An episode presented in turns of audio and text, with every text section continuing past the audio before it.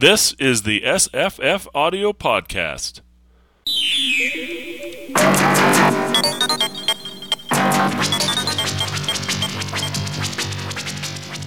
I'm Scott. I'm Jesse. I'm Tamahome. And I'm Jenny. Hello, everybody, Hello.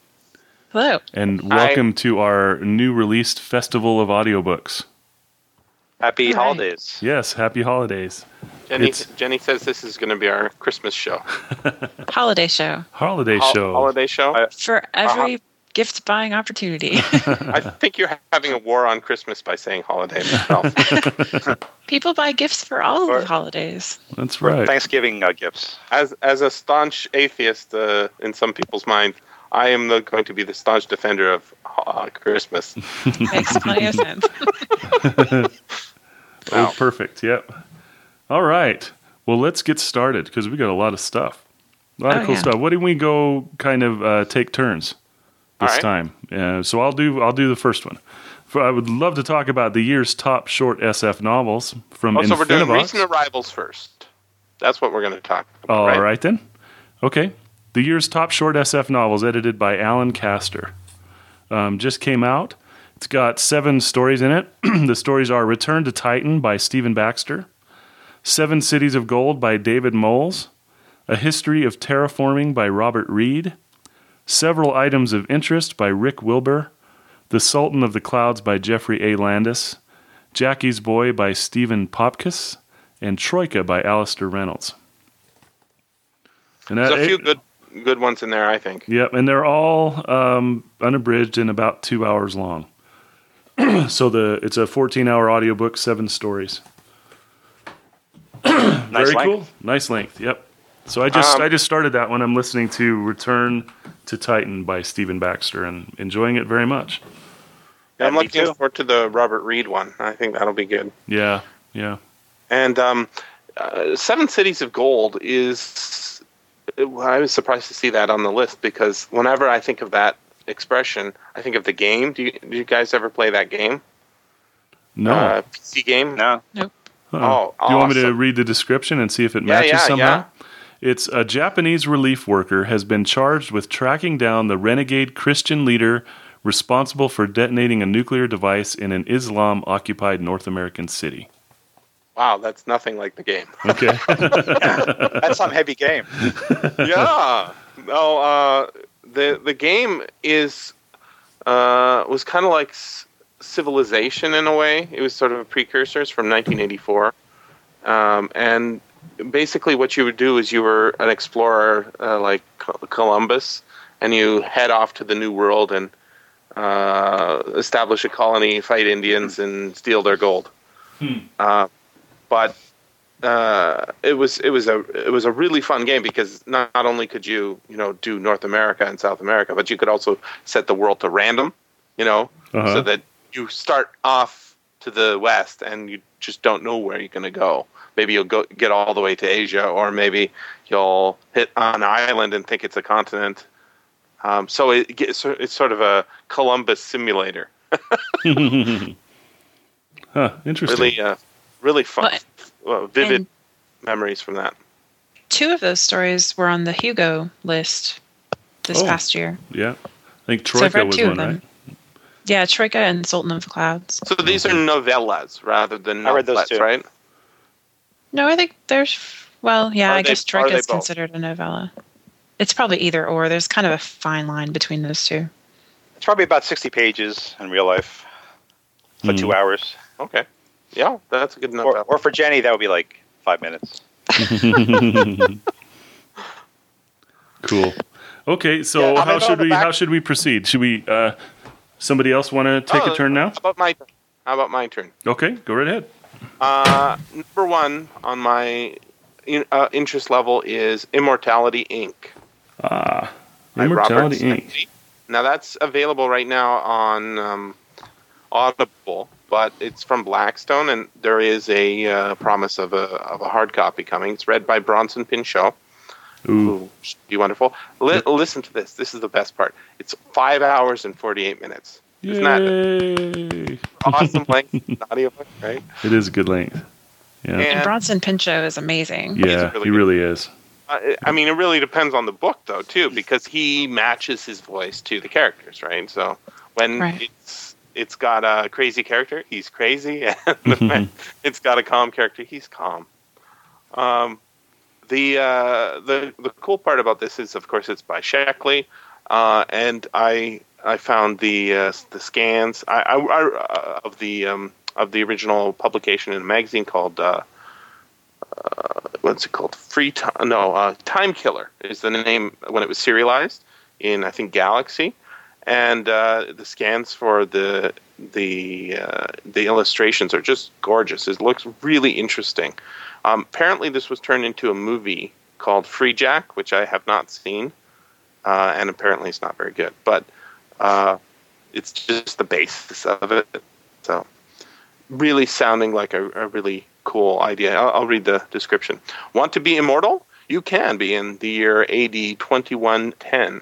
Just go to the Hereafter Insurance Corporation, hook yourself up to the machine. There's nothing to fear. That is, if it happens to be working correctly. And if nobody slips in, into your mind and your body when you're not looking. And if you're not a poltergeist on the poltergeist hate list. First published in 1959. Wow. So that, for me, is going to be maybe the highlight of the next couple of months. Hmm. Cool. Don't you have that as a read along? I, I I'm really it. hoping we do this as a read along. Um, it's not scheduled yet, but it's it's on the hope list. Sounds so. good. Sounds good. I'm hoping to convince some people to to sign up. Mhm. Yeah, I would do it. Cool. That's Mm. one. Me too. It'll just be the two of us. Okay. Okay. Two. One more vote, Jenny. One more vote. I might. Well, you were saying you wanted new stuff, right? No, it sounded it sounded interesting. it to me. sounds really good. And look, five hours. You could do that in your sleep. It's Sure. new. It's a new release. No, Yeah, it's the book- she she wants from new, like she, '57. she wants new stuff. Like, Yeah, Yeah, she wants new, new. new, new. So, uh, Tam, you go and what, what did you find uh, interesting? I know. I keep thinking about the uh, Ian Douglas Earth Strike uh, Star Carrier Book One, and they have Book Two now on uh, Audible. It's kind of um, space opera, maybe it's military sci-fi. I think Scott has it too under the under his uh, releases or arrivals. Yeah, yeah, and it's an audible title. Um, Right. yeah, Audible yeah. Frontiers. So, what what attracts you about this? Because I remember you sent me this by Skype or something, and It just seems like like uh, well, I'm a, I said I'm a sucker for space in a previous podcast, so it's it's got like a, a good cover on it. Is that is that the main attraction? it almost looks like almost looks like the Enterprise being fired upon, Oh yeah, I guess that does. Yeah, and uh, it's called Earth Strike Star Carrier Book One. Right, and they have book two on Audible this week as well. But I like, I mean, you don't like series, so I guess it's a series. But I've been willing to give it a try. Mhm. It almost seems like a Scott book, but now Scott, you, you say you don't like military sci-fi. Well, I'm not a like- military sci-fi fan. I've read some. I'm trying to think of a military SF book that I liked. Um, you know, Starship Troopers. I don't know And if you Ender's have- Game would be considered military SF, but We- but generally you- just military, you know, battles and things in space. Um, I I don't read much of that at all. weren't you with us for Forever Peace? Yeah, I was. Yeah, that's military SF in Sure, of, of yeah. sort, but Mhm. it's just really good. Yeah, yeah. I guess it has a lot of uh, humanity as well.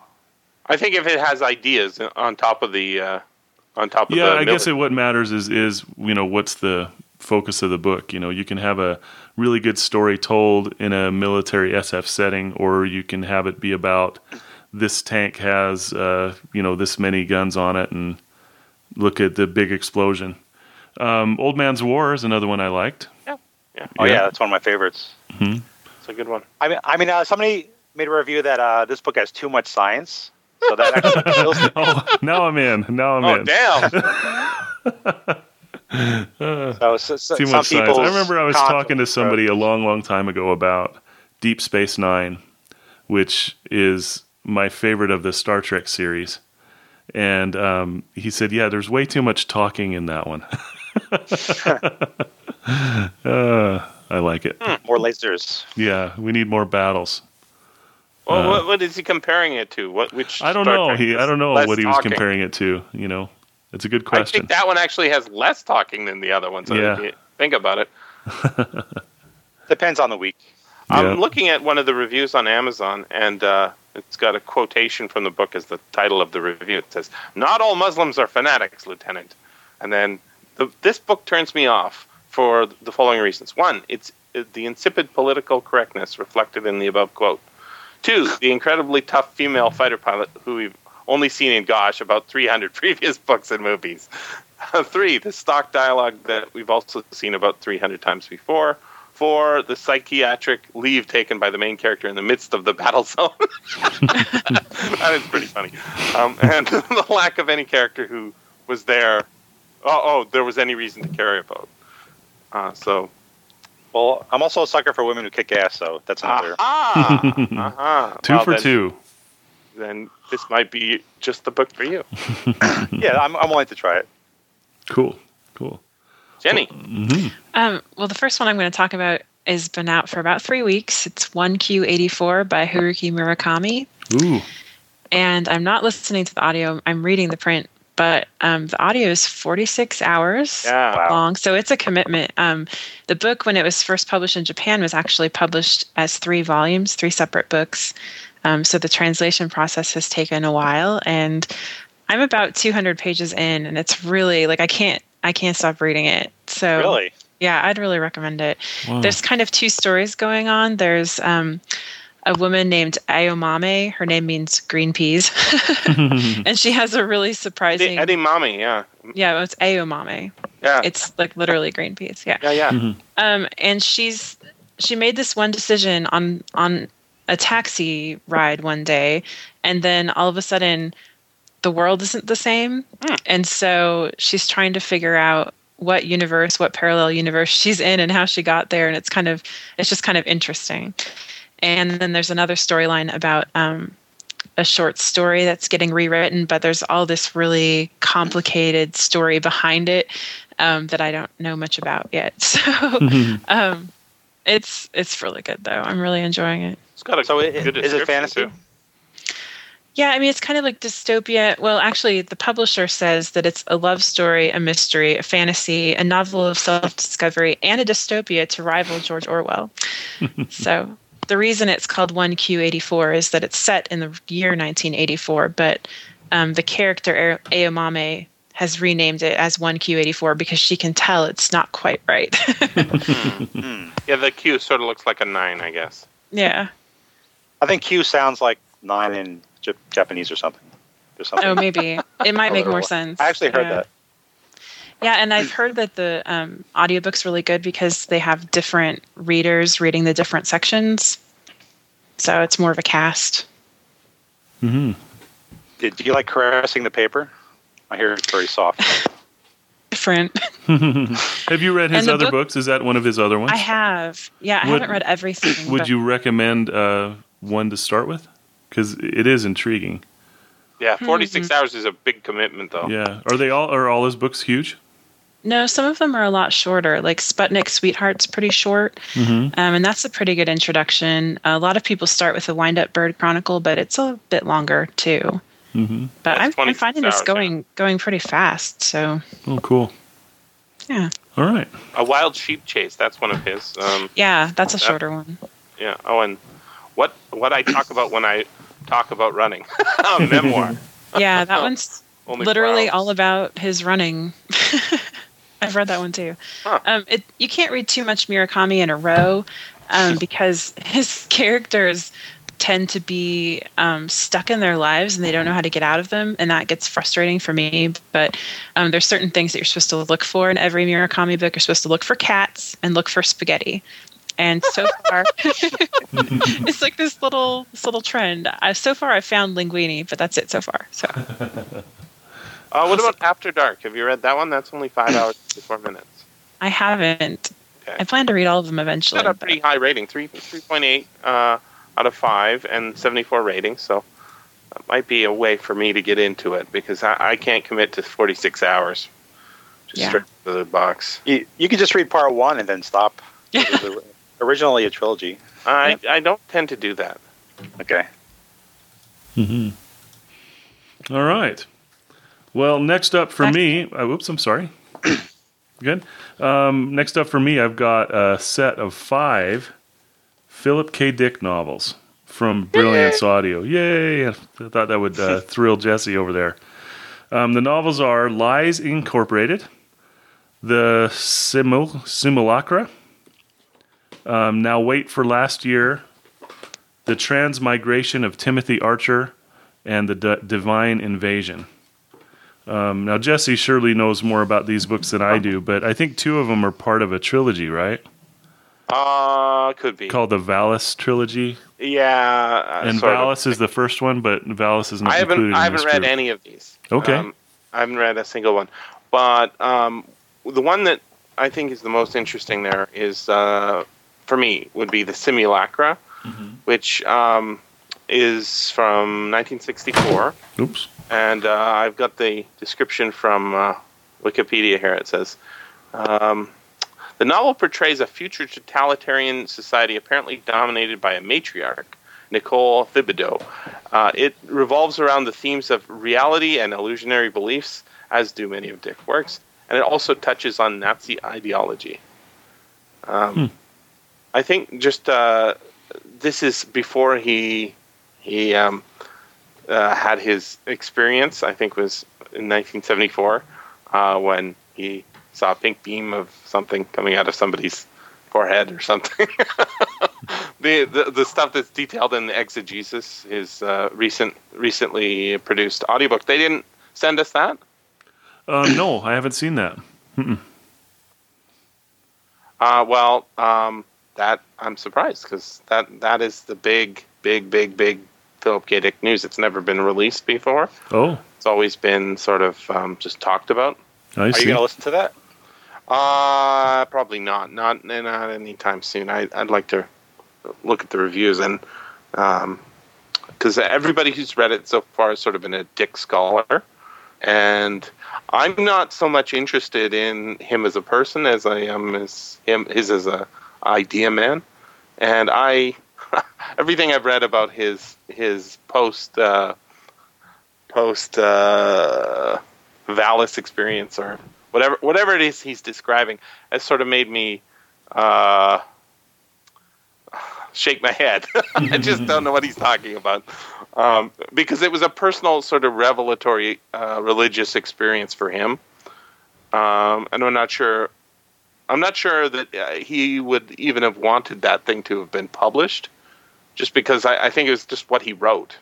And yeah. it's So not what, what really is it exactly? It's uh, like diary entries or some autobiographical stuff, or what is it? Uh, well, Not sure. Uh, well, I believe it's sort of everything. Um, It's an exegesis. Mm-hmm. i- i- indeed, that's what it's. what's that like? A, if you translate that into English, it's like uh, everything that wasn't in in the Genesis or something. I don't know. Oh, it's it's it's word barf, maybe the polite way of putting it. But Well, do you do you generally not enjoy uh, reading about authors? Uh, I, I I like to read about authors, sure, but Mhm. this one is a. Here's what it says on Wikipedia. It's a journal kept by uh, Philip K. Dick, documenting and exploring his religious and visionary experiences. So it's not just like a, a, a regular, you know, went to the market, uh, had lunch with uh, M. John Harrison. You know, it's not like that. It's it's like uh, um, when I had this experience, I felt a total sense of, and you sort of get that. And I posted a, a re- an interview with him recently from Mhm. 1979, and that was fascinating, absolutely fascinating. Um, but I can't imagine that listening to the audiobook would be exactly the same way. And maybe it is, and I'd love for somebody to tell me, "No, Jesse, it's just like that." Then I'll say, "Okay, I give it a shot." But yeah, I'm more I'm more interested in his books, and even so, I'm more interested in his short stories than I am in his his novels. Yeah, I kind of got I kind of got novel. interested. Um, I don't know we've talked about H.P. Lovecraft in the past, but there's Mm-hmm. these panels that I go to at this local science fiction convention. They always have an H.P. Lovecraft, but they're always talking about his letters and all that. Well, last time I was at the university library, I looked it up, and they had some books of his letters, and they were interesting to look at. And um, Yeah. yeah, He's it kind of adds a dimension, especially when they're writing letters. Um, you know, on good on that Good Story podcast, we did East of Eden, and there's a book called uh, Journal of a Novel by John Steinbeck, which I guess was written on the opposite pages of the book. He would warm up by writing a, a letter, and Nice. you can look at this journal of a novel, and you can. Um, you know, you can tell right where he is in the book, and because he talks about his problems with the writing of the novel, you know how he didn't like how this character did that or he's aiming today to get this character to this point it's really interesting It- it- reading Yeah, you can sort of map what what their life to the story. And, yeah yeah uh, I mean, that's absolutely true with Philip K. Dick. I think that you know what we see in his short stories is what was going on in his life, and I think that that's also true of his novels. So, I, of of the recently re- released audiobooks that have never been released before, um, I think that the earlier ones are going to be the ones I'm going to be more interested in, just because um, I find I find him talking about life in the suburbs uh, to be I don't know maybe more where do, relatable. where do these five novels kind of fit in his career Uh, it's it's a mix. It's a Okay. mix. They're all generally later in his career, Mhm. I think. Um, I, I don't have the years plotted out, but uh, I think Transmigration of Timothy Archer might be the other one that that is uh, fairly interesting to me. hmm Um, that actually, uh, I think maybe it was the Simulac. Well, one of them, uh, Lies Inc. That that's actually an interesting one because that was actually a rewrite.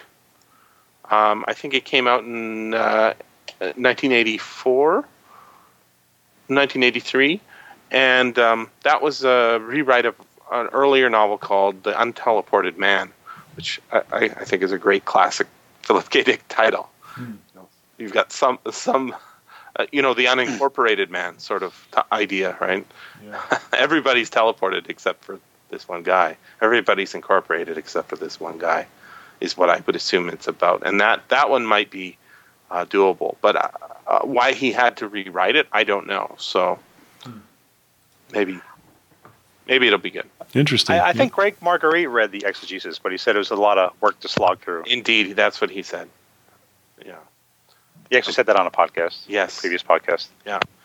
Um, it, it is is kind of. I mean, it might have been released at some point, uh, but I don't think it. I think it's just sort of really hardcore people. Yeah. And uh, it's it is strange. Uh, what I like about Philip K. Dick is that he isn't a religious figure, but I have to put that in parentheses, like yet, Hmm. um, because I think that the way people are interested in him, not just his writing, but also in him, is almost like the way people are interested in Elvis. You know, uh, you can see in 500 years, yeah, Elvis will be a religious figure like Jesus or something.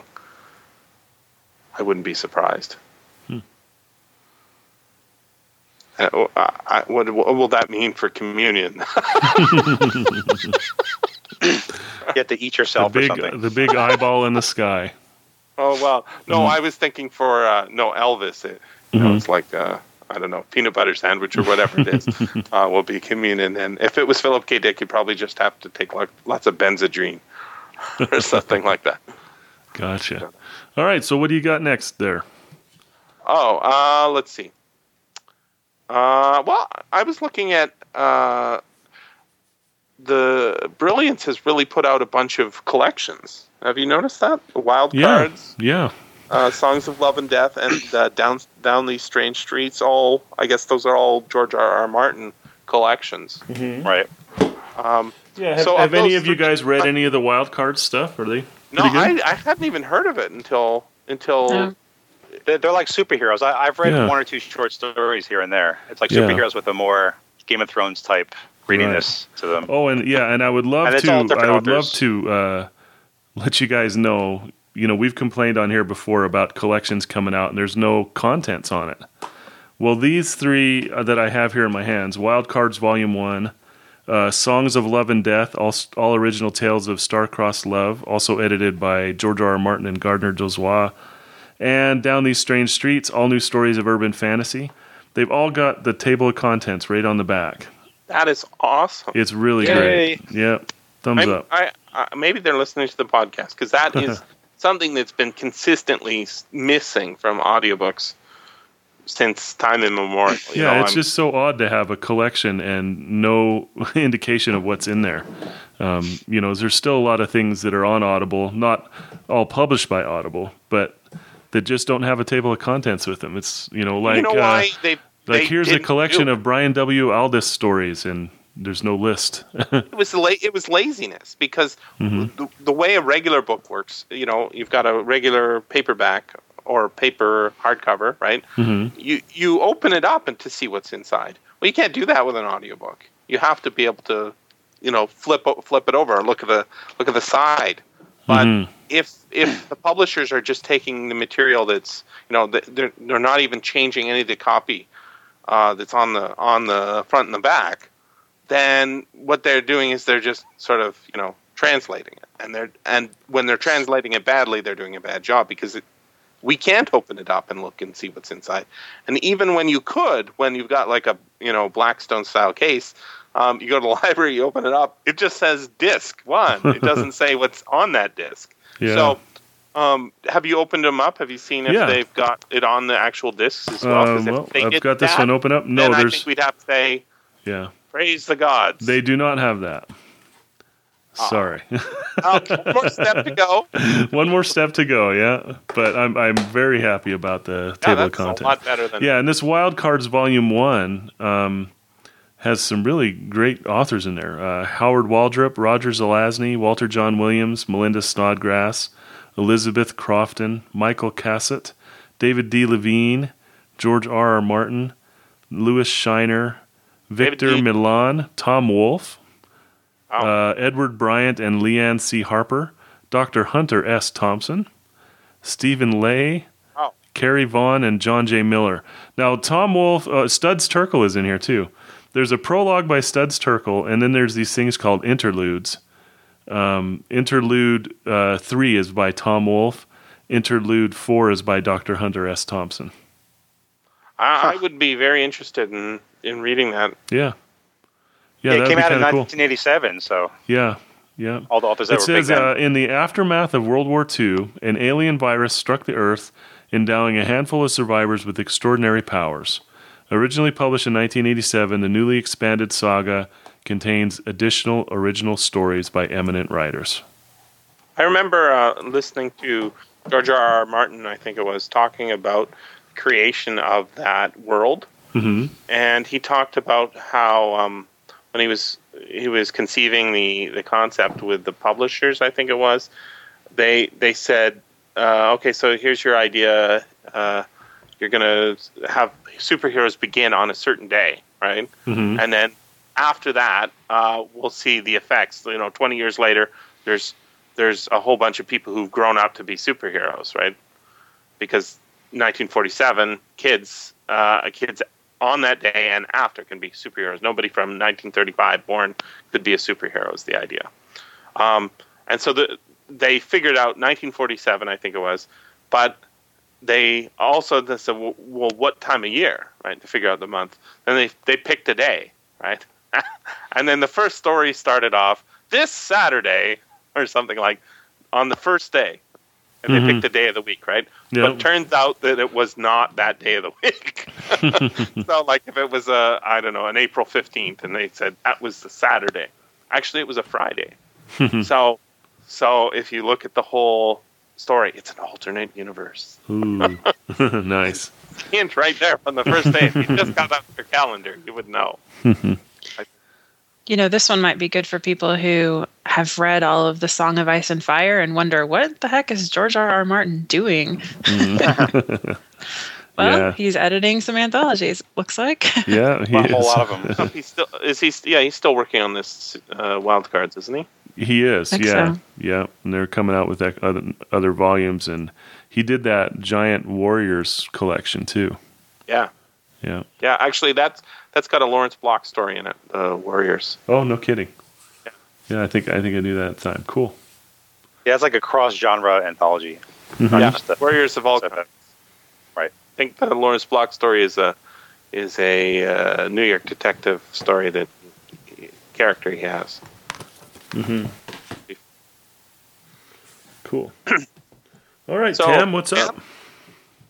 Um, well, first, first, let me say they should do an audiobook of Best of the Best by Do- Dozois. Oh, wouldn't that be cool? Yeah, like every year he does the best of uh, science fiction, and then he has one called Best of the Best, which is like the best of 20 years. So you're I saying just had- Brilliance should do this? Right. yeah. Okay. Well, I, I don't really care, but someone should do it. Somebody Mm-hmm. should do it. Yeah, that would and be neat. um, yeah. So um, we were looking at that list of stories in there. Right. Um, if if they didn't do the full collection, uh, who would you see as essential as being on there? I, I haven't finished it, but I I just finished um, Nancy Kress's Trinity. That's a really, really good story. Okay. Oh, that has like a weird sexual element towards the end, just uh, as a warning. But that's a really good story. Uh, is it And uh, of, of uh, course, Blood by Greg Bear is a really good story too. blood music? hmm But Yeah. That is a good one. but uh, I'm still in the middle of uh, finishing it. It's pretty long. I mean, if you look at the book in the bookstore, the print is like tiny. Nobody over 40 can read this book. Oh, it's got to be an audiobook. yeah. Or a Or- or Kindle. ebook. Yeah. Right. well, that's what I did. I bought it on uh, Kindle app for iPad, so I can make the font like super huge. Oh, good. Yeah. Yeah. Otherwise, my eyeballs will fall out. strain. You'll squeeze them so tight, straining them. Right. Well, cool. Um, the the b- next book I was going to mention is uh, I think Scott has this Peter F. Hamilton's Manhattan in Reverse. It's an anthology. Manhattan in reverse. Oh, I don't, I don't, I don't have it. It's, um, yeah, I, I put it. that on the list because Audible published it, but it's only available, well, not outside of the United States, which was Oh, very, you had trouble. You had trouble. Uh, yeah. I tried Gifting- to, I tried to get it for you, but it's not available in the United States. right. So Is that a yet thing or I don't know. Just in general. Um, Yeah, that's a very good question. I don't know. I, I would bet it's a yet thing. I hope so. Yeah, I've been frustrated uh, a lot lately with the whole uh, rights in the different countries thing because I was Most so definitely. excited about the SF Gateway. Have you guys heard of that? They were going to publish all these old books as ebooks, and I was thinking, Hmm. oh, this is terrific. So they went ahead and they opened, and uh, I went in there to buy my first one, and it said, no, you're in the United States, you can't have it. Is it because our You public can have domain it, laws just are can't get different? It, it no, it wasn't. They're not public domain. They're right. um, they're yeah under contract, Copyright. but yeah, it's a copyright issue. But they're in. Um, I think the company's in England, isn't it? Golan. How do you pronounce that? Gol- Gollancz. Gollancz uh, Publishers. Right. Um, they, they came out with two sites at the same time. They came out with the SF Gateway and the SF Encyclopedia. I think it's Oh, yeah. sf-encyclopedia.com. So it's the a same great company. resource. Yeah, it's really fantastic. And um, so they were offering all these ebooks. You know, you could go there and purchase all kinds of uh, older titles, older but still in copyright titles, but they're just um, not available here in the United You know, States. you should you, contact them because, like, when the Booker shortlist came out, Mm-hmm. I personally wrote to two publishers and was like, "Hey, your guys, you guys aren't releasing these books in the states until after the awards are announced, and I'd really like to be able to read them beforehand." Uh-huh. One of the publishers moved the date up to before the awards. I'm not Oh. going to say that's because of me. Uh-huh. I, I think that if they don't know that people want to read them, you know, Uh-huh. they might not make the effort, but Oh. maybe they would if we make I will the do effort. that. I will do that. Yeah, Yeah. I'm, do it. hopefully they're getting lots of them, but I will do that. Yep. Because sometimes they have to make an arrangement with a different distributor or something. hmm I, I they- like that post you did about uh, what is that a Canadian Booker or something? What was that? It was the Giller. Yeah, the Giller Prize. That's right. Mhm. You 'Cause say, I could hey, only- Canadian publishers, we in the states want to read your books too. That's true. Don't leave us Very out. s- sassy uh, post to a bunch of publishers about the prize. Jenny's a mover and a shaker. I just want to read. She's cool. she, she she'll take the whole fire hose and that's and still say I need more, more books. Um, uh, when you said Manhattan in reverse, I, I was thinking, what the heck? What is that? What is that about? And and that reminded me of um, Ed McBain, his book series. You know about the 87th Precinct series. No idea. No. Nope. Oh, I I thought I had talked about this a while ago. Oh, is that Um, noir? Uh, no, it's police procedural. Okay. Uh, basically invented police procedural stories. Uh, he's been writing them forever, or had been writing. His uh, first book is in the series is from 1956, and I think there's like 40 or 50 books in the se- novels in the series. Um, but what's interesting about them is they're they're set in New York, except it's not called New York, um, and it's got uh, all the different um, neighborhoods like New York has, but they're not called those neighborhoods. And what McBain did, because he was writing about cops based on you know actual sort of things that would be happening, um, he wanted to sort of give it a distance so he wouldn't be uh, accused of I don't know ripping it from the headlines or something like that. So what he did was he took uh, a map of New York and all of its boroughs and flipped it upside down, um, and then relabeled everything so that uh, it is New York and all the stories are are New York, but it's like an alternate universe because everything has a different name. Hmm. And and so it's like uh, you know Gotham is supposed to be New York City as well. If that's true, where's Batman live? is he on Long Island? I'm not sure. But uh, it's kind of interesting when you're re- reading the book series to say, okay, I think this is probably Queens. I think this is probably Brooklyn. Um, but there's no map in the book, right? It doesn't. You don't. You don't open it up and see that. You just hear about these names and you say, oh, well, not sure exactly. I've never been to New York, but I, I would guess that if you had been, um, you would probably be able to quickly identify every because there's all the bridges are in there, right? It's it's a completely when you've got a series that long, you you've actually got uh, a whole universe. I think it's really fascinating. Mm-hmm. That sounds like what Robert E. Howard did with all the historical countries. He just gave them. Yeah, but he's sort of sort of spread. He's he's a little more uh, scattershot with regard to the mapping, right? Right. Um, but yeah, it is. It's kind of similar.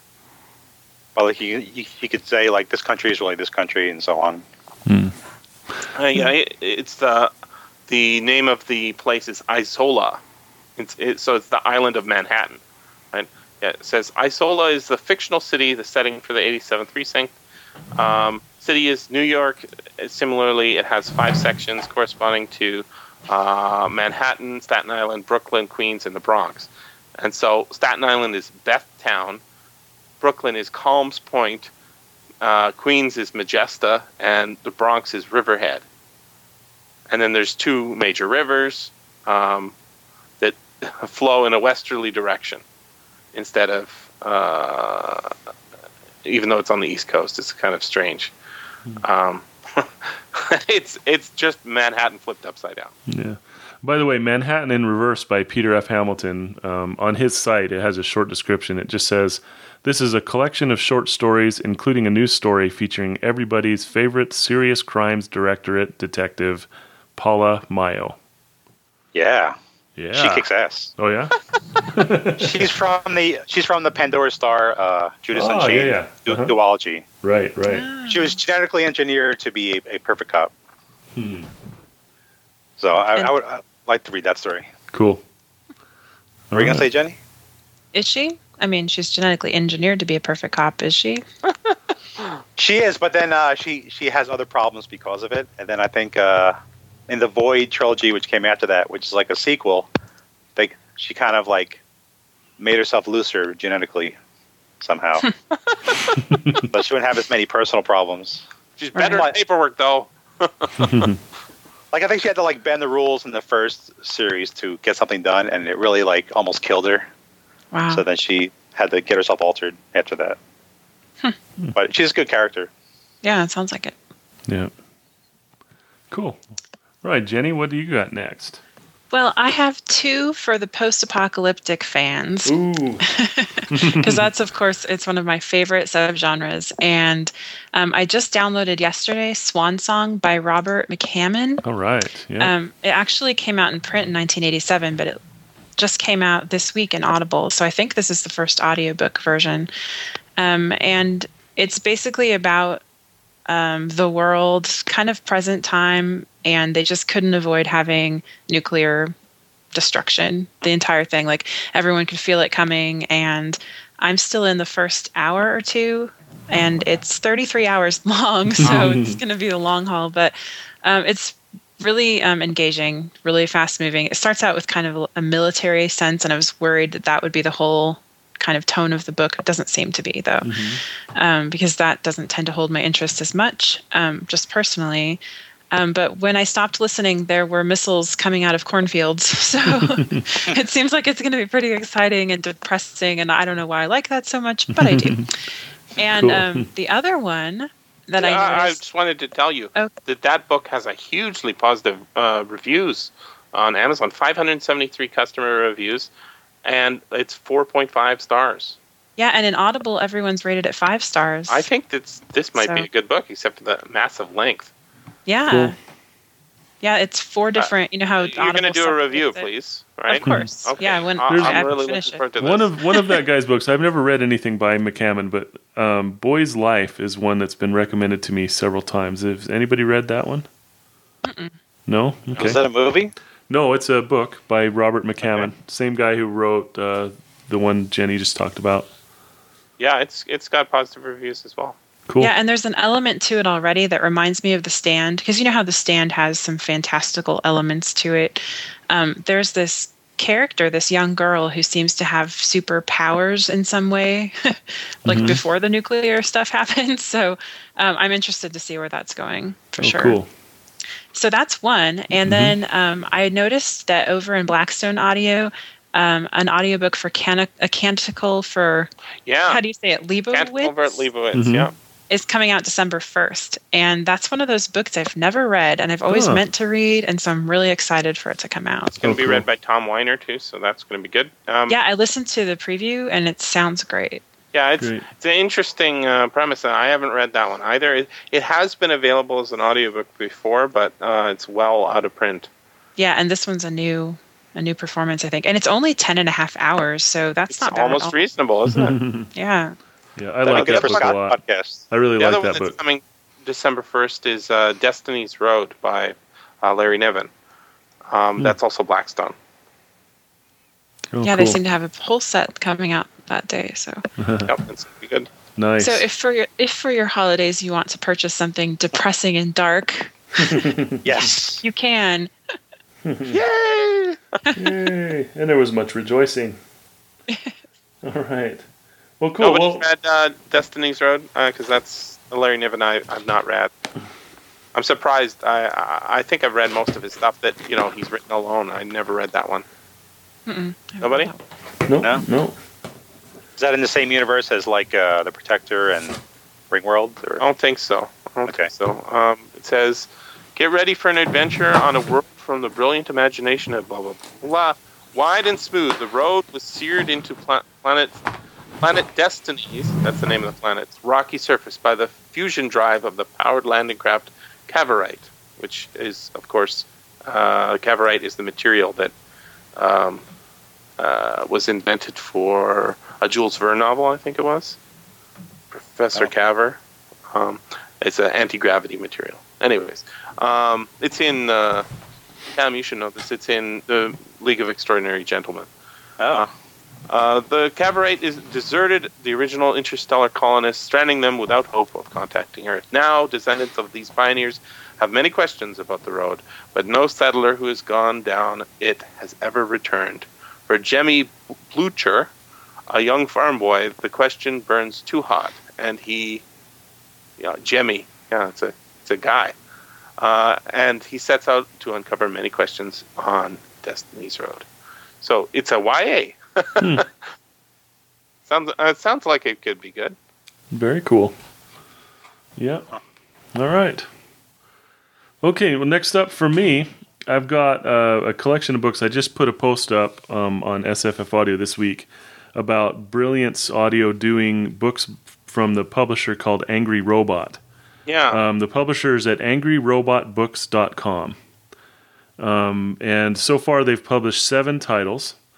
Um, one's called Reality 36 by Guy Haley, uh, Darkness Falling by Peter Crowther, Debris by Joe Anderton, Triumph by Dan Abnett, Roil by Trent Jamieson, Moxyland by Lauren Beukes, and Zoo City by Lauren Beukes.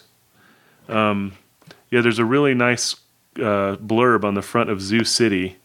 It says, very, very good, William Gibson. Yeah. So I expect it to be very, very good.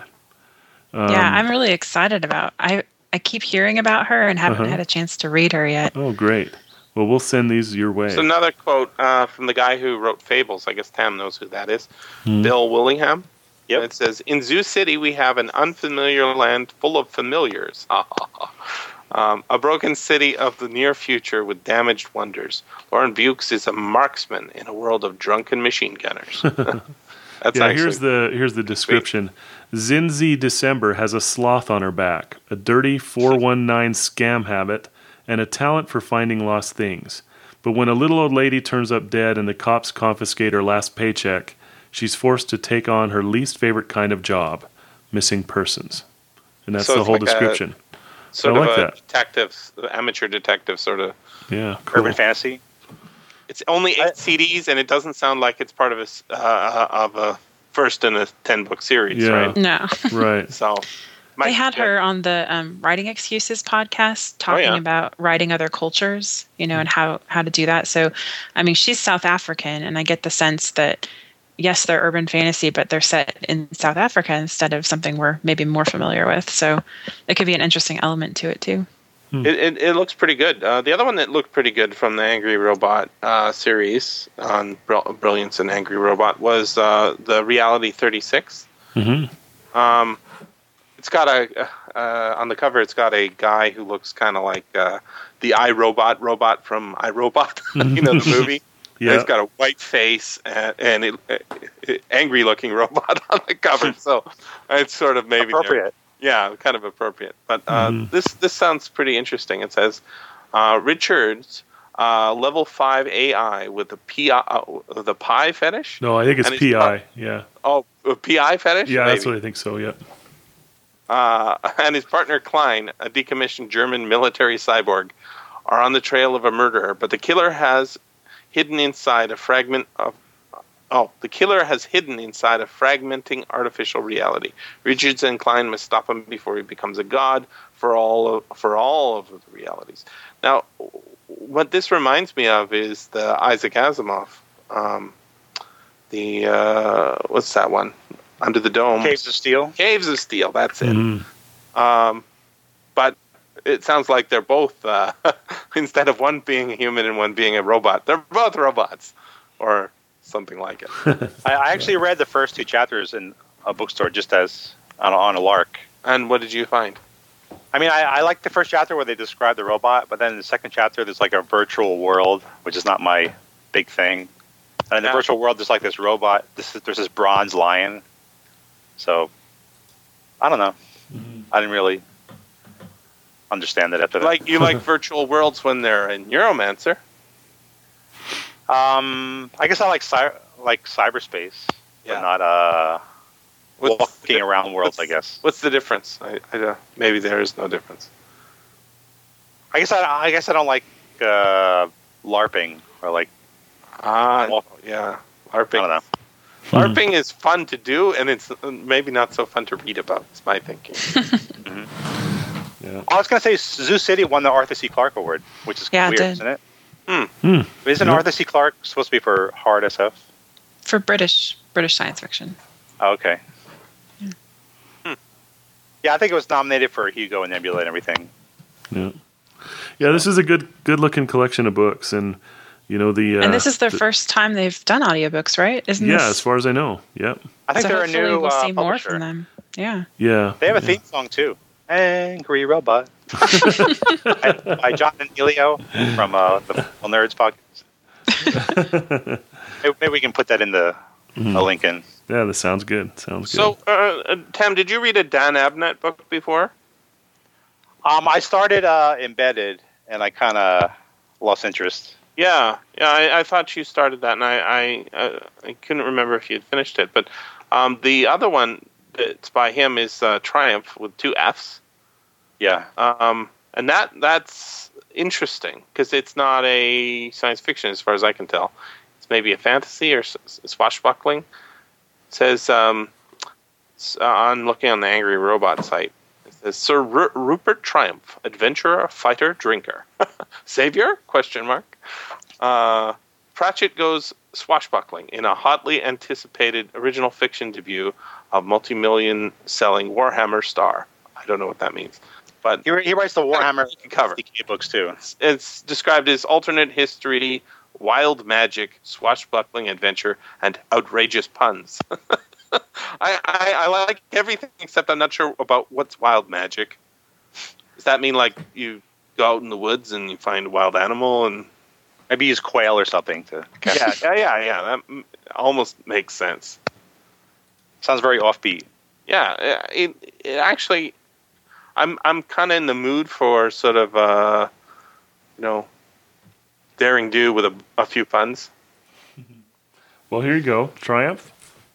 How long is it? Uh, which one are you looking at?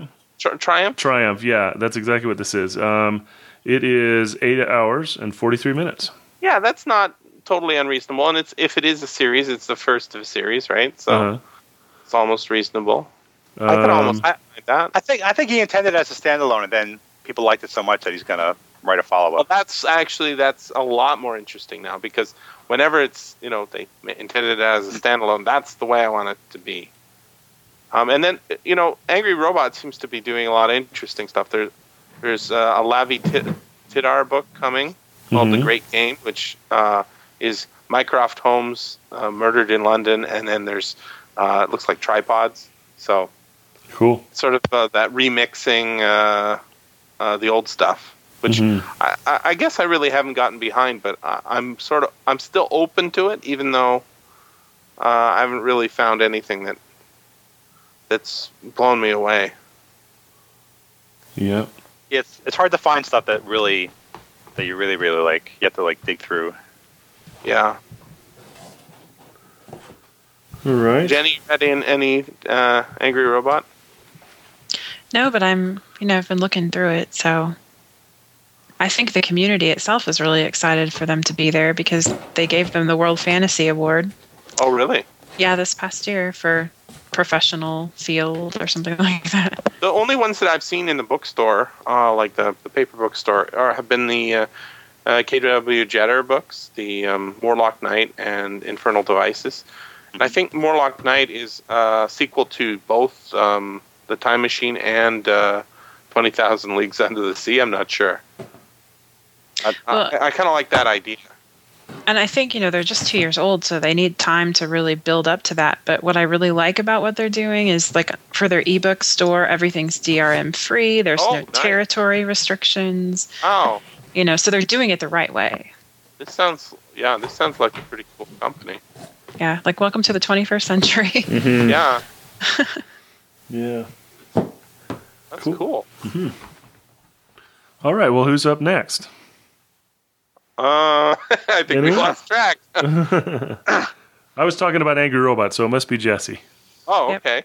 Mhm. Um, well, uh, I there's one I want to talk about, um, just uh, briefly, but it's it's not a recent arrival; it's a new release. Um, that's the second uh, book in Richard K. Morgan's uh, Land Fit for Heroes series, I guess that's called, or trilogy, whatever it is.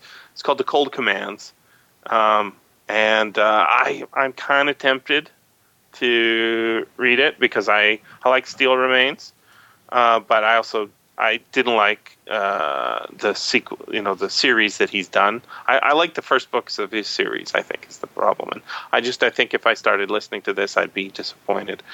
Uh, but then I read somebody's comment on Audible, and that made me angry. I wanted to read it just to spite this dope. He said, So Quote, that's how we get you to read series. Yeah, basically. I read books out of spite. Um, he said, "Oops, used a credit on this." He says, "I purchased this book without reading the entire summary, and I found that it is a store of a hero. Uh, should be story. A story of a hero who beds men. Not really what I was looking for in an epic tale. It's like, dude, your homophobia. It's calling. Go home. I think it does have pretty explicit gay sex, right? Just like Steel Remains. I- I- all of his books have explicit sex scenes. But you, but they they used to be hetero. Now they're not. Well, there, there's. I think there's. I think there's both in in this series, but uh, I think there's both. I remember Okay. there was gay scenes, but I, I, I don't remember. I think there was some hetero scenes as well. But the the thing is, is it's fiction. It's not you. I don't know. People are stupid. I think as long as I know that going in, they can do what they want. What difference should it make? Unless they're reading it like uh, pornography. I mean, I don't read books books for books in a pornographic way. I don't I don't understand people. But um, it's from Tantor again. I I I don't know if I uh, found out who the narrator was. I was I just got really angry when I saw that. Did Two Remains end on a cliffhanger? Uh, no, I don't think it ended on a cliffhanger, but it had sort of um, it had a uh, it, there was definitely stuff that wasn't fully explored. Um, you know, there's sort of hints that it might not be a fantasy world; it might be a science fiction world, and that sort of thing. Right. Um, Simon Vance is the narrator on this. It's got a good cover. I, I really, Uh, I feel compelled to listen to it, but I just don't think it's a good idea. right. It looks I don't mixed reviews, but I, I would assume most of those are from, yeah. Uh, oh no, some people just say bad writing rather than, than. Uh, ah, so that that that's one. okay, so now that's uh, Tam. hmm I don't know. Every, everything else I have is uh, kind of like second tier. I mean, I, the- I was looking. the best of the second tier. I mean, there, I showed you this odd book, uh, "The Adventures of Captain Nothing," on Audible. Oh yeah, you sent me that. That that was yeah. kinda weird. It's looks only- weird. It's only an hour and 19 minutes. I, I don't understand. Uh, is it an why audio it's so drama? What? Is it an audio drama? Oh yeah, nothing. to, that's right. Yeah, yeah. Uh, it's sort of a noir uh, superhero, uh, supervillain story. It says this by Steve Vernon, Nova Scotia's hardest working horror writer. guess I guess it's like another kind of a gritty superhero type thing. Here, I'll, I'll put the link in the chat room. Yeah, somebody says uh, it's like having your brain shaken and then put back in your skull. That sounds painful. And it says it's a collection of stories. How can it be a collection of stories if it's only an hour? Uh, maybe this is the first of a collection of stories. Okay, or maybe the the length is actually But uh, Captain I don't know. Captain Nothing and the title Nothing to Lose. It makes it sound like it's a nihilistic story. yeah. I guess they, the the trans maybe they lost something in the translation and it's not. From Nova Scotian yeah. Is that a language? What language they have there? uh, English. Oh, okay. Yeah, I mean, uh, that's it. The the the, the little Seems clip. offbeat. Yeah, if you listen to the clip, it's uh, it's it's sort of hard boiled first person uh, superhero sounds. I guess it's like Dark Knight, sort of. yeah, except except Batman just pretends to be a bad guy, whereas I think this guy, the uh, character, is a bad guy. I'm a bad guy. oh, did you see? Did you see that video where Batman tried to find his voice on SF Signal? No, That was really No. funny. Like he, I thought- he talks like Al Pacino, and he's like, "No, that's not it." I saw one recently where he was beating up the wrong clown. Did you guys see that one? Yeah, I there was saw a, the- there was a clown that was arrested the same time as the Joker, but the clown had been drinking a beer at a kid's party or something. So they send Batman in there, and Batman I thinks think he's the Joker, so he treats him kind of roughly. Sounds funny. It was really funny. Good stuff. All right. Jenny, got any uh, closing ideas? Oh yeah, I have two more, but they're not related to each other at all. Okay. Um, the first is The Folded World with, by Catherynne Valente, which is a dirge for Prester Jean Volume 2. Um, so it's a continuation of what I think will be a trilogy. And it's hard to know how to describe them. Catherynne Valente uses so much mythology and legend in her writing. And um, it's about this monk who goes off to find something and finds this land where there are people that um, aren't human, and he actually um, Yeah, ends up Prester married- John world, right? yeah, the It's the Prester John. yeah. yeah. So Interesting.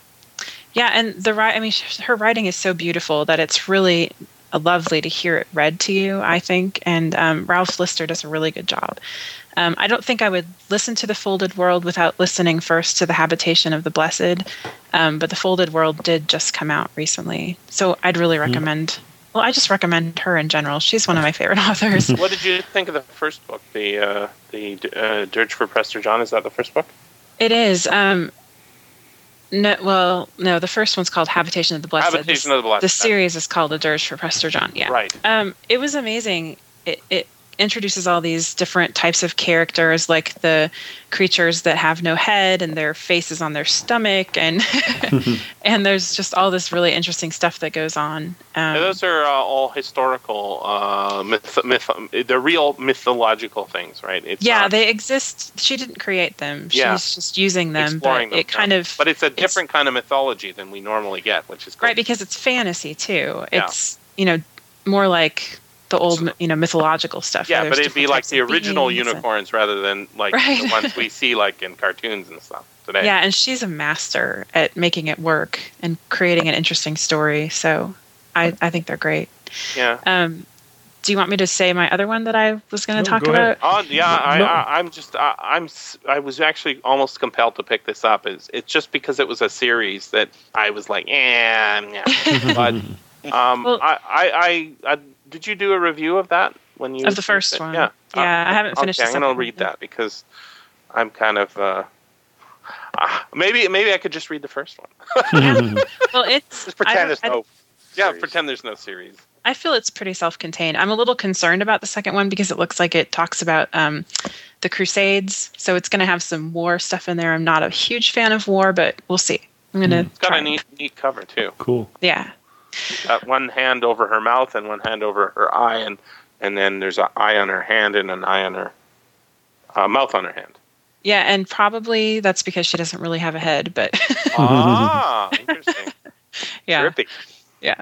Cool. Um, the second one is completely different, called um, "The Minotaur Takes a Cigarette Break." I saw that. It's one of the ones that um, that Neil Gaiman is doing a, a group of books for Audible where he selects them and hires the narrator and everything. Um, I haven't listened to the audio, but I've read the book itself, and it's a little different. You know, it's one of those um, mythological creatures in modern society kind of ideas. The first line of the book is. The Minotaur sits on an empty pickle bucket, blowing smoke through bullish nostrils. and um, there's this character, M, who might be the eternal Minotaur, the immortal Minotaur. Um, he's really good at repairing cars, and to make a living, he works in restaurants. probably Ford Tauruses. He's probably really good with those. Yeah, and you know he tries to do normal people things like go on dates, and it's it's a really interesting story. It's It- just kind it's- of quirky. Is he popular with the ladies? Oh no, he's you know not very successful, but he tries. So it's, it's like a regular book, like it's a Right. regular novel about a character, a guy who works in a garage, except he's a minotaur. I think that's good. And he's that's a good idea. lonely. but It kinda- um, kind of sounds like American Gods. yeah, Isn't like uh, gods in modern society? kind of yeah. Yeah, But he's alone, right? He's a loner. Yeah. Um, what I really liked about it, though, is that it's very realistic when it gets to the restaurant world. So I have a, a feeling that Steven Sherrill probably worked in restaurants at some point in his life because, um, I don't know, I just thought it was really, really well written. Because you've So- worked in restaurants too. Yeah, I have. So I gave it an extra star in my review just because it was so accurate that way. Not sure about the cover uh, for the Audible audiobook. I think it's Yeah, not it's a terrible cover. It's the like a- print, slice of meat or something. Clear. the print cover is a little more cartoony. Oh yeah, Like- Yeah. and you it's actually the first line of the book too. It's a it's a minotaur sitting on a pickle barrel smoking. Yeah. Cool. It's pretty funny. Um, there, there's one more that I thought I would just mention in passing um, because it just came out uh, a few weeks ago. Is the audiobook from Brilliance Audio of All Clear by Connie Willis, which of course won Mm. half of the Hugo this year. So Mm. it's worth a mention. It, I imagine the audio would be a good way to listen to it just because it's a pretty fast paced book. So Cool. it's 24 It's- hours. But hmm And that's that's a two volume. It's a duology. right, I imagine Blackout came out before then because it it was out longer than All Clear was. hmm But if you want to finish up that duo, then it looks like you can now. cool. All right, and um, yeah, one of the ones that I wanted to talk about was also a Neil Gaiman presents book because it's been on my to read list forever, but I just never have read it. And it's called Pavane by Keith Roberts. And Sounds um, familiar. It yeah, it's a it's a pretty well known book, um, but I've just never got it read. When I saw it on this list, I was like, oh yeah, I'm going to read that. Um, the description it says considered Keith Roberts' masterwork. The novel consists of linked short stories, six measures and a coda, of a 20th century in which the Roman Catholic Church controls the Western world, and has done so since Queen Elizabeth of England was assassinated in 1588. The Protestant Reformation never happened, and the world is kept in a dark age of steam powered transportation with no allowance for electrical power by a tyrannical Rome. Pavane shows the harshness of life in this society and details a generational struggle for independence by the city, citizens of Dorset, England. It is through this series of moving tales that Roberts interweaves a discussion of destiny and history that take the book out of the ordinary. I think this is uh, sounding really awesome, actually. Yeah. Um, and isn't it's a fix up. It's from uh, it- so it was originally a series of collection uh, short stories, I think. Yeah, According that's to what it, it says. It says that yeah, it consists of linked short stories, six measures and a coda is what it says. Yeah, but it wasn't. It wasn't like um, it wasn't uh, written as a bunch of short stories uh, in a novel form. It was here's a story published. Here's a story. He just he had a world and he was writing about them and he put it together into a novel. I think those are often work well. Yeah, yeah. They call that a fix up novel, They call that a fix up. like uh, Accelerando by Charles Str- Stross. I think that's the same thing. Um, not sure that is a novel. Is it? Well, yeah, it's it's it's a bunch of stories related by singularity, all collected into one yeah, book. but uh, mm, yeah, it could be. I haven't read Accelerando. It's the same idea. I've only read stories from it. Right. One is uh, Kirinyaga by um, Kirinyaga is a fix by yeah, Mike Resnick. Um, also, uh, the, may- one of the most famous ones is um, uh, Voyage of the Space Beagle. That's an A.E. Van Vogt book. Um, and that one's famous because one one of the chapters or one of the stories was called Black Destroyer, and that's the one that basically inspired Alien. Oh, really? Yeah, it's a it's, the story's not super awesome, but it's pretty interesting, especially when you you compare it. I mean, it's kind of pulpy, but it's got it's got basically the alien from Aliens in it. You know, it That's is one of my favorite movies.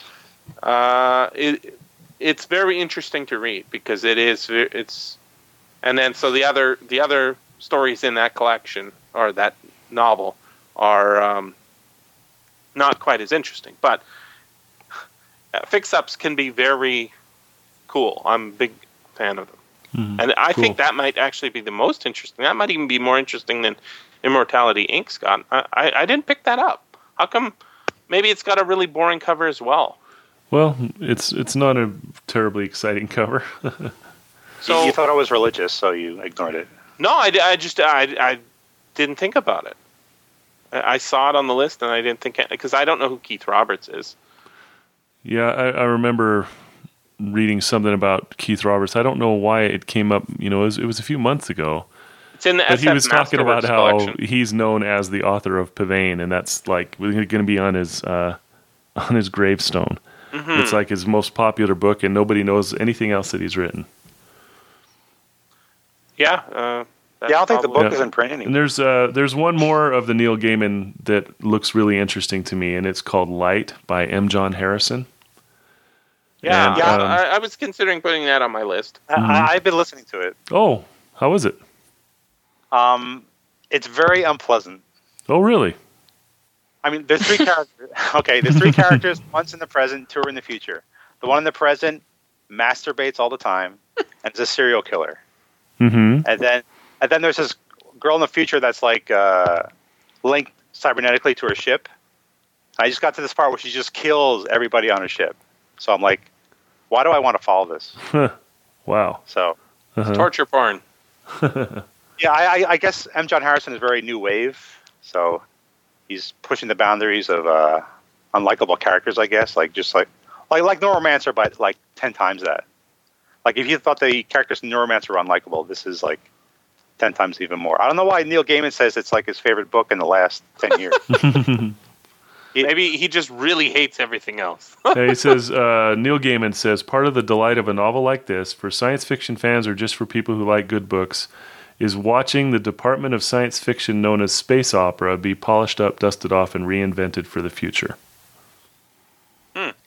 yeah, it's definitely uh, changed up from traditional space opera, but Mhm. uh, the end result is is is kind of hard to take. I mean, I think that guy that didn't like the gay sex in the uh, Richard Morgan book isn't going to like this either. Not enough women masturbating. So, so, so if, if you're if you're listening out there, you probably don't like this. This is um, this is uh. Oh, it's got an Pavane- interesting, be- interesting collection of reviews under there. I've got a two-star review, another two-star review, a three-star review. They say aimless, disappointed, and maybe it's just me. And then there's a five-star review that's uh, titled "Utterly Brilliant." An acquired taste. Yeah. So yeah, interesting. I guess it's like uh, strong whiskey or something. Hmm. You have to see if uh, it's a type of book that you like. Yeah. Oh, and Stephen King's new book came out, and it's listed in science fiction too. Eleven I've twenty heard two that's really sixty three. good. Yeah, I'm looking at some reviews there, and they're. Yeah, I'll get that one read sometime. Is that like if Kennedy lived the assassination? Is that the story? Yeah, or it's like an someone's trying to alternate prevent- history. hmm Like someone's trying to prevent his uh, assassination. It's 52 bucks though. It's pretty expensive, and it's 30 hours. Cool. Uh, IO9 calls uh, Pavane alternate history's lost masterpiece. Wow. Sign me up. I, I I'm not ready to say read along yet, but Mhm. um, Could be a good story. Yeah. uh, hey, I want in on Yeah, let Right. me think, Scott. You can go on his podcast. Scott. Scott, you're gonna start on this. yeah, I'm gonna I'm gonna read that. Um, Okay. Yeah. If I've- it if it starts to get good, let me know because Okay. Might. right might now I'm doing uh, the short SF novels, and maybe I'll do Pavane next. Yeah, that Baxter story is really good. Cool. But that's part of his uh, uh, X E E L E E universe, Uh huh. Xeelee. Xeelee. You Like he has a whole bunch of novels set in that too. Like I have one called Ring, which I think is the last one, Mhm. and uh, I should finish that because uh, it has this cool woman that can dive into the sun and explore the sun. Yeah, But it has a lot of Stephen Baxter is somebody I'd like to see more audio of because his novels look really interesting to me, and that you know my kind of stuff. But there just isn't a lot on. I'm the. Didn't they should do do the flood, flood, and things like that? Aren't those on audio? Yeah, but but those are like more mainstream. They're like natural disaster. Uh-huh. He used to do these really wild, hard SF books. Yeah, I've called the Zeal- read. Um, They're not on au- any audio. he had a trilogy of books called. Uh, one was Time. One was. Um, I can't remember what they were. But anyway, I read the first one of those and I really liked it. But I haven't read Is a of a lot of Baxter other than short stories. I think those are based on the Fermi paradox. Uh huh. They're trying to explain why we aliens haven't contacted us yet, and yeah, I Mhm. think he gives three different explanations in three different novels. Uh, cool. Like I think one of them, the universe is so dangerous that aliens can't survive enough to reach us, and he has like three explanations like that. Uh huh. Cool. So yeah, I'd, I'd enjoy those. And Ring is a book I'd like to read. I've heard that that's very very good. Mhm. Yeah. Actually, I have that sitting in my car. I should just finish it. Cool. There's a. I remember a um, description from the back of a paper book I've got somewhere around here, uh, but it was a, just a really interesting sort of thing. Ex- explanation why why uh, we don't see aliens, um, and the you know they're not visiting Earth, and it said interstellar distances are God's quarantine regulations. Each planet has to, each solar system has to be separated by interstellar distances, lest they, um, you know, uh, infect each other. Maybe in the beginning we were fighting too much, so God like split us apart. That's it. Go to your rooms. Everybody out of the pool. Yep. I love it. Yeah, Algis called- calls uh, Pavane uh, a tapestry of a book, marvelous storytelling. Hmm. Very interesting. Very interesting. I'm I'm glad you picked that up because uh, I wouldn't have noticed that one. Cool. All right. Well, that's all I've got here. Me too. Good Mm-hmm. stack. Yep. Lots of really great stuff coming out. So, Lots of Christmas shopping to do.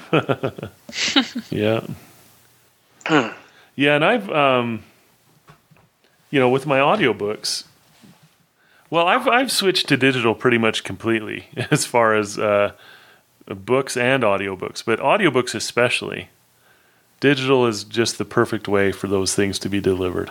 hmm So if I was buying a gift for somebody, I would, uh, you know, get them an Audible subscription or something. Right.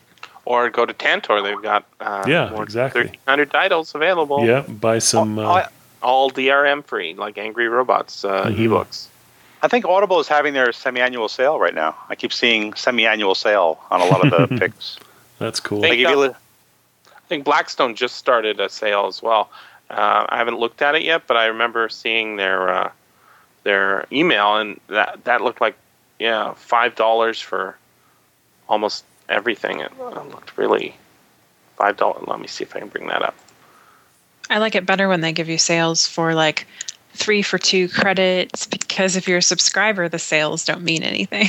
Yeah, Ah. yeah, true. hmm Uh, okay, so it says Black Friday, Cyber Monday. I have no idea what those things are. What what are those guys? the day after Thanksgiving here, so next Friday. Next Friday, and uh, so Black Friday is what? The Friday, it's Uh, just a big sell. Uh, people go Day shopping. after, th- day after People go shopping, and I stay home. Yeah, no kidding. yeah, it's crazy. So that's so the 26th. you know the pictures you see of people uh, outside of Target saying "open, open, open," and then the the people fight over like a stuffed animal or something, or a Elmo, a Tickle Me Elmo. Right. They fight over Stay the Tickle Me Elmo. That's Black Uh, Friday. Well, they're going to have 200 titles starting at five dollars. Cool. So for your for you Canadians, that's November 26th. Yeah, you Since guys you've had already had Thanksgiving Oh, last it says month. uh, starts uh, Yeah. November 23rd. Pricing limited, 23rd. stock on hand. Right, right. so they're starting early. And then Cyber Monday is the Monday after Thanksgiving. And why that's a big cyber shopping day, I really don't know. Everybody didn't All get what they wanted on Friday and they go online. I just go I straight online. I think it started uh, uh, sort of Like now it's every response day. to Boxing Day. 'Cause we, we've had Boxing Day as a, as, you know the day after Christmas as sort of the big sale day of the year for since the 80s or earlier. Um, I, I I remember one year I lined up for a laserdisc player, so that tells you how old it was. yeah. Ooh. Um, and I think I think isn't this uh, Black Friday thing is is relatively recent, like the last ten years or so. No, because I remember when I was a kid, my parents would go on Fridays after Thanksgiving. Oh, really? Yeah, They would when I buy was growing up, my, my parents would go and, yeah, my sister. So, Interesting. yeah, it was usually early in the morning on Friday, but now it's like midnight or, yeah. I saw a news story the other day where um, employees of Target were complaining that they were being asked to come in at 11 p.m. on Thanksgiving Day so that they could uh, open. Yeah, just to get ready. Yeah. Did you uh, guys see um, Sarah Vowell on the Daily Show the other day? No, but I love Sarah Vowell. You will love this. This was one of the best things I've ever seen her do. I'm not a big fan of her. I, I Uh-huh. think I probably would be if I had read any of her books. But uh, uh, she she did a uh, a segment on something called Evacuation Day. Um, no, Oh, I saw that. did you see that? I thought Yeah, that was funny. hilarious. Um, but also, she makes a, like a really compelling case, basically saying how we shouldn't be celebrating Thanksgiving because it's about a, a bunch of wacko uh, Puritans, um, you know, coming to uh, N- North America and hooray. Uh, whereas there's a special day called Evacuation Day, the, the day that British left uh, British left New York, and how there was a massive ordeal uh, caused by uh, their occupation. Um, Eleven thousand Americans died in prison, in New York harbors. And it's like, wow, it's a really compelling case she makes, and it's like, yeah, you know what? I think Evacuation Day makes more sense. Maybe they can pick a different name though. well, it was for the something. it, it, it was it, that's uh, how they played it for. Yeah. They played it for fu- for humor. hmm Modis and Snow Crash, says Jenny. What does that mean? It's just some of the books that are on sale at Audible. Oh, It was in response to what Tamahome said. Yeah, I listed all the Audible Frontiers titles, and a lot of them are on sale. Yeah, there's some great stuff. Wind Up Girl is on there Yeah. too. Mote in God's Eye. Who's the publisher on that? Is that yeah? That's uh, oh, these are all Audible Frontiers. Okay. Yeah. Mhm. Uh-uh. Yeah, Snow Crash was originally a uh, Warner. I wonder if uh, Audible bought it. Or they redid it. Uh, LJ Ganser. I think I think they just did it Snow Crash is a terrific. Snow Crash and the Diamond Age are terrific audiobooks. Um, Snow Crash is read by Jonathan Davis, and um, the Diamond Age is read by Jenny Sterlin. Loved them both. They were terrific. Lucifer's Hammer's on sale. That might be. I think Jenny likes Snow Started Crash. Up. I do. I've never heard the audio though. Oh. Maybe it's time. Really, really Hey, good. Really good. Scott, you know, I can't believe we didn't mention this. The Fountains of Paradise. Oh yeah, it's been out a long time. Um, it just came out in hard copy. Yeah, but it's been available on Audible for a long time.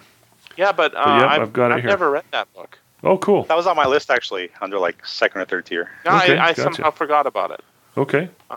Yeah, I've got it here. The Fountains of Paradise. We ordered this title shipped for November 22nd, so we got it a little bit early. Uh huh. Yep.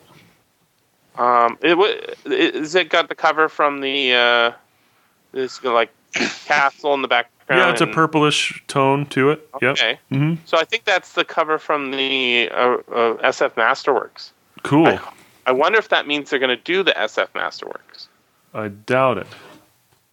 Wouldn't that be cool? I That would be just I would unbelievably great. But joy yeah. Because Pavane is in that uh, SF Masterworks, Oh, is it? but that's not uh, brilliant. So, hmm mind you, it's on Audible. Well, they're know. all they're all owned by the same folks, I think. yeah. Brilliance and Audible Yeah, are both owned way, by uh, uh, Amazon. Neil Gaiman brought it out. It probably isn't. It's not a good sign towards them doing the SF Mm. Masterworks. Although you know, we can probably make a list. There, Scott, a list of all what is? Jenny Jenny also loves a good list. You know what I was playing with the other day? I said, what if uh, I go back to like 1951 and then every year try to read some? So in 2012 it'd be 1952. I don't know why I picked the 50s, but I was starting to make a list. I don't know if I'll follow through with that or not. You, you should just use Jo Walton's uh, Hugo. Yeah, her Hugo she- blog, right. She covers books that were missed by the awards too. Yeah, So I she could go covers, like, back all the good to to my there. high school years and start with uh, 2012 equals 1982, and then I mean, go the- three, four. I the book graduated in '86. the books you missed. Well, yeah, I missed a lot. Yeah. Um, well, let's. Uh, if you look at the SF Masterworks list, I think this is a pretty amazing list. It sure I mean, is. yeah, Of that the stuff a, I've read, awesome it's all list. good. And I'm- Where's that list? I just sent it Uh, to you. It's oh, oh, oh. SF, uh, sorry, Wikipedia. And um, so the first book on the list, The Forever War. That's a great book. It's Second just book made up by list- Wikipedia. I just sent it to you, so it's in the chat window. It's just a list that Wikipedia made up. No, no, no. It's a book series. Oh, okay. yeah. Gollancz. I think it's, It's Gollancz. Yeah, Hay. Why you probably don't see them. yeah. We don't We see have- him. We don't see them in our bookstores. All those are the books that we can't buy. No, You we can can buy buy- those. We can buy those from England. It's just that they're not for sale in. Uh, yeah, and why? Why is it that I can go to Amazon UK and buy a British book and have them mail it to me, but I can't buy an ebook? because the publisher doesn't have the rights, but the but the uh, the retailer will happily sell it to anybody. Huh? Yeah, and I think you have to pay an import fee. Like if I buy something like that from Powell's, hmm I have to pay like a seven dollar import fee. But I can't do it with the ebook, just with the print book. Well, Yeah, they should have an Ridiculous. E import fee. yeah. Let's look at this list. Let's look at this list because I I, I want to know if any of these are on audio that I don't know about. Forever War, great book. I Am Legend, great book. Cities in Flight, I've never read that, but I hear it's good. By James Blish. hmm Do Androids Dream of Electric Sheep? That's on a potential read along list, right? Yeah. The Stars My Destination we've already done, and that is actually on a list I just made. Mhm. I think uh, Yep. for Bester novel. Babel 17, never read that. I don't think there's any Delany books on audio. I think you're right. Uh, Lord of Light uh, is available as an audiobook uh, from a long time ago. I don't know if it still is. Um, that that'd be cool. I I heard uh, um, Luke's review of that, and it sounded great. Mhm. The Fifth Head of Cerberus. Have you read that, Scott? Oh, I Gene- love that book. That is uh, one of Gene Wolfe's best. Sounds good. It's that better a, it's than, it's uh, a it's a fix, you could I, I wouldn't call it a fix up novel. It's three stories, three novella length stories that are all related, but they're re- related in not obvious ways. So when you you read it, you know Gene Wolfe is really subtle, and uh, you know you read it and it's it's kind of like hmm, you know how are they related, and then you you kind of start to figure it out. There's uh, Gateway. I've read that, and uh, although Robert J. Sawyer says it's the greatest book ever, I think it's a very good book. Uh-huh. Uh, Rediscovery of Man by Cordwainer Smith. There's no Cordwainer Smith on audio. Yeah. Last and First Man by Olaf Stapledon. Um, That would make a Scary. difficult video or a difficult audio. I hear I hear it's sort of heavy, heavy it is, reading. yeah, yeah. Uh, Earth Abides, one of the best books I've ever read. Uh, Mm. We did a show on that. Martian Time Slip. Now that that's actually Philip K. Dick's personal favorite of his novels, I believe. And uh, I've I've done a review of that book, and it's uh, it's pretty amazing. It's uh, it's about a schizophrenic boy on Mars. Uh, the Demolished Man again. Yeah, how I mean, can you make that this list? This list is awesome. Yeah, it's a good The list. Demolished Man is like a lot of typography. I don't know how you can make that an audiobook. It works. I've heard You it. know- It does? Oh, you've heard Wait, it. Jesse, what you should do is just edit the Wikipedia entry and add a column for audiobook links. Indeed. um, I think we should do that. We Yeah. should do that. Well, We- hey, it's a list. A scanner Stand on That's on this list. I've read that, and it is uh, heavy and depressing and good. I'd love to hear it on audio. It's available. It's Is uh, it? It's um. Yeah. I think it's read by um. Oh, who's that great actor? Ah, uh, Philip K. Dick style actor. Doctor Blood Money's on this list. Another Philip K. Dick. Oh, oh, actually, you know, I'm just looking. At, it's almost all the Philip K. Dick books are. Amazing. J.G. Ballard. Yeah. Jenny just read a J.G. Ballard Space novel. Merchants is on here. You know what? This is actually Scott. I'm starting to like lists. this, this, this list. Come Let's to the dark side. together. Yes. Um, I can't wait to follow uh, Jenny's list of uh, around the world. What did you call that one? Yeah, around the world Just around the in world. 52 books. In 52 books. Yeah. Awesome. hmm Yep. And making the list was the most fun part. And collecting the books. yes, and collecting. also the fun part. Yeah. Yeah, Roadside. so I'm following that. Picks. That'll be fun to follow. And that's on your Reading Envy blog, right? Yeah. hmm Yeah. I'm just Well, you- cool. are you gonna re- you must be one I of my your- nine followers. Are you going to review them in the language that they were written? uh, no, no, but I'm thinking about creating a website for it and like having a around the world baked goods. Ooh, how cool is that? And I have another another reader who wants to do the wines. Oh, so neat. it might it might get really interesting. That is way cool. Antarctican wines. Yum yum. hmm Did you find one from Some open-faced Antarctica? sandwiches. Uh, no. Has there been a novel written in Antarctica? No, I was Um, thinking Ar- Antarctican Okay, Kim Stanley Robinson. wine. Yeah, there, yeah, there's one about Antarctica. Did he write it in Antarctica? I don't, I don't know. Probably there's I an had- NaNoWriMo one. I would bet. I had to break my rules for that because you know I'm trying to read stuff that's by authors who live or were born in the country. Mm-hmm. Um, but for that one, it's like an ethnographist or Uh, some kind of anthropologist. I can't remember which one, but cool. I did find one. Hey, great. Very nice. And I'm trying to read a, a bit of science fiction when possible, but of course, not all of it's set in a country. Uh huh. Yeah. Do you have any Jo Nesbø with the line in the O? um, no, but I have Jo Walton. I'm trying her for Wales. Oh, okay. Oh, And she's then not from what- America? No, she's born in Wales, and and among others is set in Wales, so that'll work. And then, Oh, I didn't know that. Um, yeah, That's cool. Very cool. Lauren, Lauren Beukes for South Africa. You know, when I can. This has been the SFF Audio Podcast. Please join us at www.sffaudio.com.